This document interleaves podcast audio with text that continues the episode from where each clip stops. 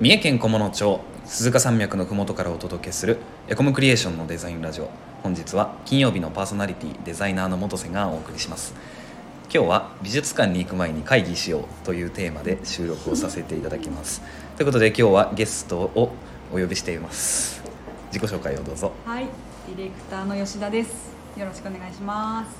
エンジニアのチョンです。よろしくお願いします。はあいということで今日の進め方としてはですね、えっとチョンさんが僕に質問をする。そして すずさんが相づちを打つという。私の意味 いやいやあのこれなぜかというとですね、えっと、僕とすずさんは、はい。えっと、美術の大学を出ておりまして、まあ、美術西洋美術とか日本美術とかいろいろあるんですけど、まあ、そういった講義を受けてですね多少多少知ったかぶれるというところがあるのであのチョンさんの疑問にお答えしたりしたいと思います。はい。ということで、はい。どうぞ。ー先生たちよろしくお願いいたします。はいよろしくお願いします。えっ、と豊田市美術館に行くの初めてなんですけど、はい。というか美術館に行くの自体が多分小学校ぐらい小学校はちょっと言い過ぎかもしれないけどもだいぶうん。学生以来っていう感じではい。久しぶりに行くんですが今回はね、ギルハルト・リヒター展に行くんですが、はいまずそのギルハルト・リヒターさんについてどんな人なんかざっくりざくざくと教えていただけたらなって思います。はい。えっ、とねゲルハルト・リヒターどういう人かと言いますと,、えっと今の日本日本じゃないや世界的な美術のシーンの中で、はい。まあ、最も重要と言われえーるであろうあのお方でございます。そして日本で彼の個展が開かれるのは今回が初めてなので、えー、そうだったんはいですか、はいあのそうなんですよ。だからすごく貴重な機会でもう美術に興味がある方は絶対に行く必要があると言っても過言ではないという あの展示なんですね。で彼はあのドイツ出身の,、はいあの芸術家でしてあ、のまあ、結構長い間そのアートのシーンを引っ張ってきている方なんですね。で彼の作品っていうのはやっぱりその、まあ、あの世界大戦を経験している方なのでああの、まあ、ドイツのね、ーうんあのちょっと黒い歴史を、はい。あの表現したりだとかっていうあの方でございます。なるほど。ドイツの方なんですね。そうですね。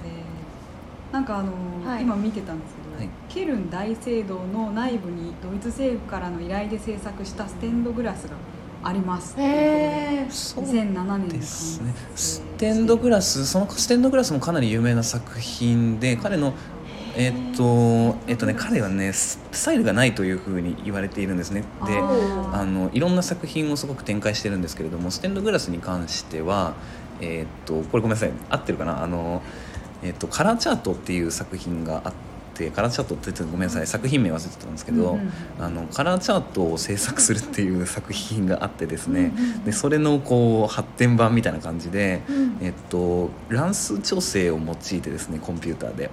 でえっとこうバーッとこう適当に色を並べてはい作るみたいな 制作過程だったと思うんですけど合ってるかな、あステンドグラスだったかななんかこうモザイク画のようなそのランダムに色を1万1500個の正方形のガラスを散りばめている作品。へはいどんな光になるモザイクという感じですか？ゲルハルト・リヒターといえばモザイク。いやそういうことでもないんですよ。でえっととなぜこの作品に関してはなぜモザイクなのかっていう話をすると、要するにその彼はえっと、まあ、絵画と写真の間っていう作品をよく作っているんですよね。でこれなんでかっていうと彼はその現代の絵画の在り方要するに、まあ、これはファインアートとか言って呼ばれる要するに芸術らしい芸術っていうあり方にこう今後どうすればいいかみたいな疑問をずっと投げかけているんですよね。で彼の生きた時代っていうのはあのーというかここ100年でその美術の歴史っていうのはすごく動いているんですよ。その西洋のあのーなんだろうこうカルチュラルななんていうか伝統的な芸術うん。からあの、まあ、ピカソだったりとか、うん。あのそういう現代的なアートモダンなアートが出てきてでそれに対してポストモダンって呼ばれるようなその近代美術近代的な考え方に対して反対するような考え方が出てきたりとか。あのそこからまたアメリカとかでポップアートって呼ばれるような要するに今の、まあ、広告美術だったりだったりとか、あのイラスト表現みたいなのが出てきたりみたいな。要するにすごく変わっていってるんですよね。でその中で絵画絵画って言うけど絵画じゃないじゃんこれみたいなとか。うん。彫刻って言ってるけど彫刻じゃないじゃんこれみたいなやつが生まれてるんですよ。でそうなってきたら今後そういう美術そういう絵画表現っていうのはどこに向かっていくのっていうことでその境界線を探るような作品をすごく出してるんですよね。だからそこでちょっと一旦そのモザイクのそのカラーチャートの話に戻りますとはい。要するにその彼の中ではそれカラーチャートって絵画なんですよ。絵画なんですけど要するにそのランダム性というかを持たしてでこれでも絵画だよっていう主張をしているんですよねなるほど。じゃあ私が結構思い描いていたよ。うな何かの絵を描いてるとかっていうよりもなんだかよくわからない何かがありそうな気がする。そうなんですよ。だからステンドグラスとかに関しては本当にだからわざと乱数で調整して自分の意思が関与してないんですよね。あそれを絵画って言えるの？そういう世界線なんですよ。え要するにそれがえーっとまあ彼自身はポストモダンというかではないんですけども、えーっと彼はねどこまで行っても絵画を描く人なんですよ。彼が作り上げた自分自身の作家性みたいなのもあって彼が作ったものが絵画だと。はいはいはいはいはい。それで投げかけてるわけですよね。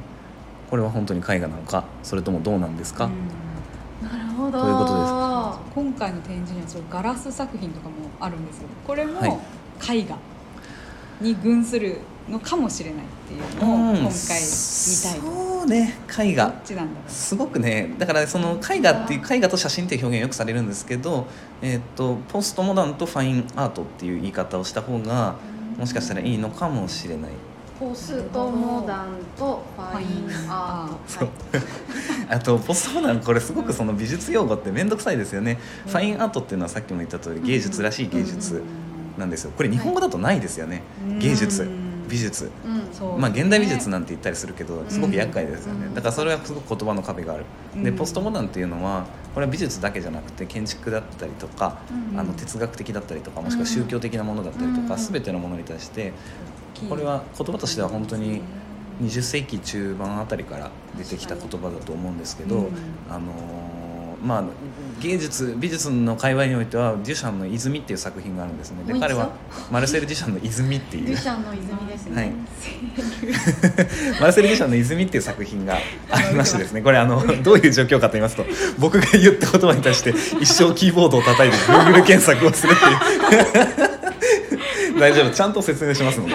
ちゃんと説明いたします。でマルセル・デュシャンの「泉」っていうのがどういう作品かって言いますとあの彼は便器に自分の名前を書いた作品を出したんですよ、えー、何それ？自分の名前を書いた作品そのそのサイン書いたら俺の作品だぜっていうのを展覧会に出そうとしたわけですよね彼は。これ彼のこのあのねデュシャンの本物の泉は残っていなくてなぜかというとこんなものは展覧会に出せないということで捨てられちゃったんですよ。泉泉が便器のこと言ってるんですね。でそうです。なるほど。そう。えー、うんそうなんです。つまりそういう作品がポストモダンと呼ばれる、まあ、ウォーホルとかアンディ・ウォーホルとか聞いたことありますね。キャンベル・カンのやつとかも。とかリキテンスタインとかもあのそういうふうにポストモダンとかって言われたりっていうような変遷を。へーキャンベルカンそう。ここら辺はねそうそうこう。学校に行ってた時によくこう、私デザイン系の専攻だったんですけど、はいはい、デザイン系かうん。ファイン系かっていう言い方をするんですよね。へえ私私の学校だったうんらそういう言い方になるんですけど、うん。だから油画だったり彫刻家だったり彫金だったりやってる方々はファイン系。でデザインっていう名前がついてたりするあの、まあ、イラレフォトショーを使ったりするデザインでうん。ちょっとこうあのビジネスのことはい。も考えながらものを作っていくっていうデザイン系もデザイン系ってあ言われ広告デザインだとかそっちを。ね難しいですね。なんかちょっと話がそれちゃう。かもしれないはい。デザインっていうのが、まあ、日本語じゃないしまず、はいはい。でデザインっていう英語自体の語源とかあってもいろんな意味が結構あるから、はいこの日本でデザインって一言で言っても設計のことなのかそそうういうアーティアートトなとこなのかとか、ファインアートなのか広告のデザインなんかすごい全然高貴ですね。それに関してやっぱりすごく言語の問題を感じるところではありますよね、やっぱりそのこれ実は前のスタイフでも少し話したんですけど、うんうん。日本はデザインという言葉をすごく流用しすぎで、何でもかんでもデザインしちゃうと、まあ、それ自体はその言葉の使い方としては間違ってないんですけど、うん。日本の一般的なデザインの解釈っていうのはやっぱりその芸術的な要素を含むデザインうんだと思うんですよ、うん。だからすごく誤解語弊があるかなと思います、まあうん、というような言語の問題もあるしあの、まあ、歴史的な解釈とかもたくさんある中でゲルハート・リヒターは彼のスタイルであのその境界線を見定めようとしているという作家だと僕は認識しています、なるほど。なるほど。すごいななるほどこれを聞いた上ではい。